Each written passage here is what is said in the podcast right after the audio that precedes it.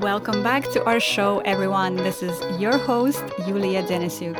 Today, I'm sharing with you a very special story I wrote for Condé Nast Traveler this summer called In the Land of the World's Oldest Bread A Return to an Ancient Baking Culture. I first started doing this, sharing stories I've done for publications on the podcast this summer when we did our summer reading series. And I've heard from several of you that you really enjoyed it. So that's why today we're traveling to Jordan and learning more about its bread making culture. It's a story that I'm sure will surprise you. It definitely surprised me when I was researching and preparing for the story. And if you like this format, if you enjoy it, then be sure to check out our summer reading series. We're going to link to it in the show notes as well. There is several other um, stories that I've shared with our podcast listeners in that series too. This episode and the entire season of the show is brought to you by Visit Jordan. Be sure to visit myjordanjourney.com to learn more about this beautiful place. All right, now let's get started with today's episode. Stretching the freshly kneaded dough with his hands, Suleiman Daifallah throws it on top of red hot coals. Behind him, Wadi Feinan's jagged mountain tops disappear into the darkness. Daifallah is a local Bedouin working with Feynan Eco Lodge, a community run project on the southern edge of Dana Biosphere Reserve, Jordan's largest nature reserve. Today, he's making a shepherd's bread called arboud as a pre dinner snack for guests staying at the lodge. Made with just three ingredients water, flour, salt. Arboud is common in this mountainous part of Jordan, where herds of goats and sheep scale ravines and peaks. It doesn't need much fuss. 10 minutes spent baking in the ash on each side, and it's ready to be consumed, just like it was done 14,500 years ago. Situated in the Fertile Crescent, the soil rich swath of land alongside the Tigris, Euphrates, and Nile rivers, where the onset of agriculture helped the world's first civilizations flourish, Jordan has a long tradition of living off the land.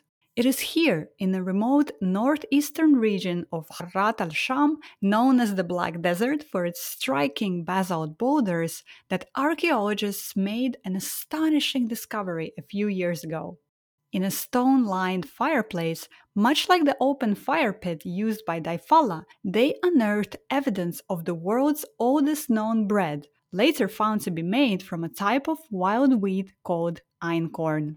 Before this find, most scientists believed that our hunter gatherer ancestors settled around 10,000 years ago, at the dawn of the Neolithic age, to start cultivating crops and using wheat to make bread. But the discovery of the Black Desert breadcrumbs predates this moment by at least 4,000 years, signaling that perhaps humans were bakers first and settled farmers and cultivators second. Just like the einkorn found in the Black Desert, Jordan's native baladi, meaning local wheat varieties, tend to be harder than the common wheat used to make commercial breads.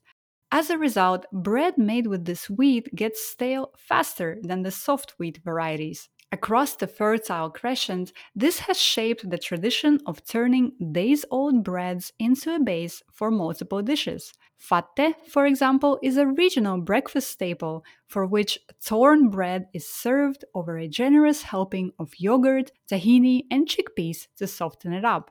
Then there is fattoush, radishes, and cucumbers with toasted or fried bread chunks. In the small city of Madaba, south of the sprawling capital Amman, Ferial Kardashe runs a family restaurant, Hikayet Sitti, from her grandparents' home.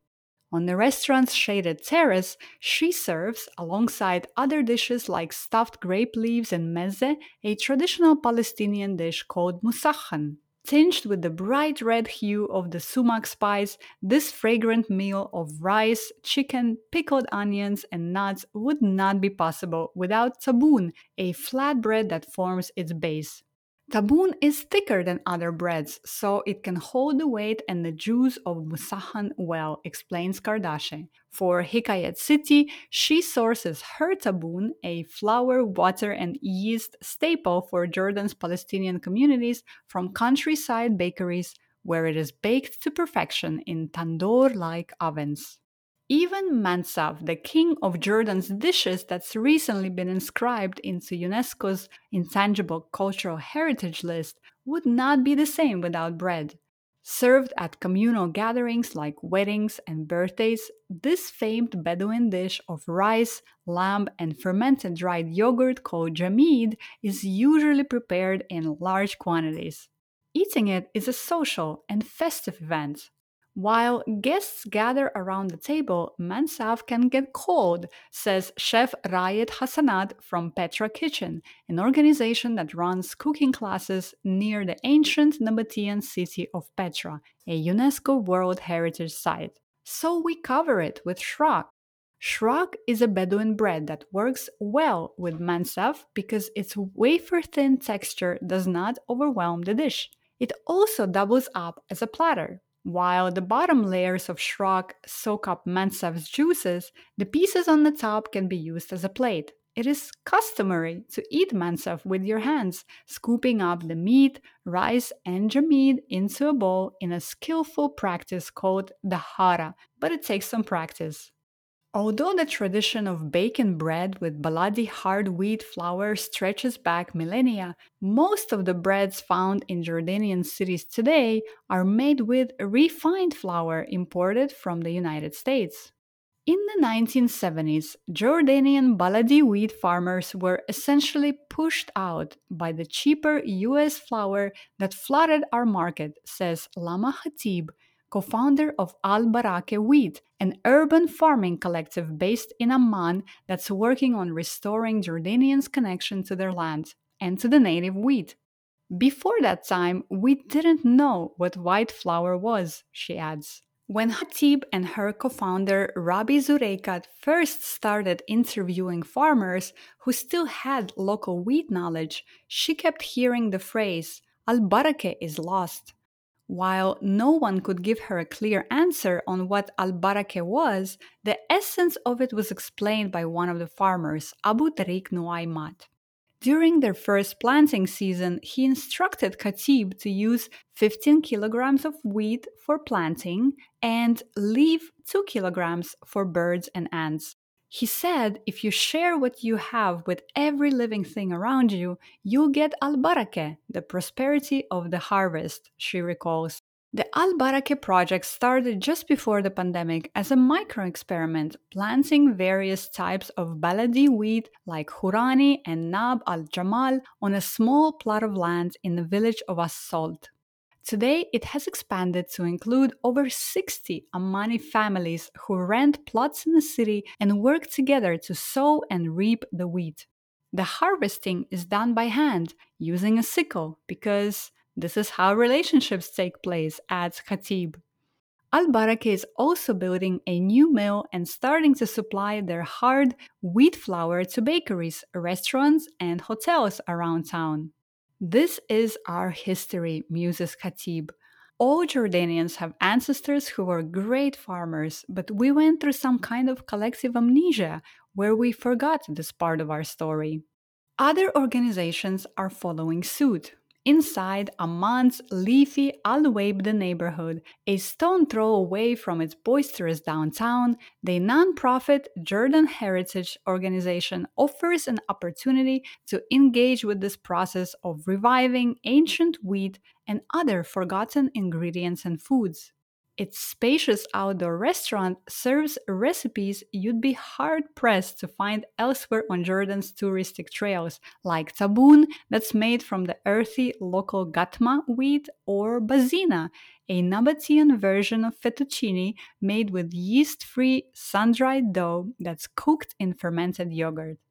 On the menu, you'll read stories about the women of the city As-Salt who would gather around a mountain of freshly ground wheat, singing and rolling the flour into basbasoan, a pearl sized handmade pasta. In addition to the restaurant, Jordan Heritage hosts Airbnb experiences and workshops, has produced documentaries on the country's heritage, and even operates a historical guest house, Madafa, in Salt. According to Al Barake's Khatib, the ingredients for bread, particularly wheat, are considered sacred in Jordan. For centuries, wheat was not only the main source of food and calories, but also the social fabric that held communities together.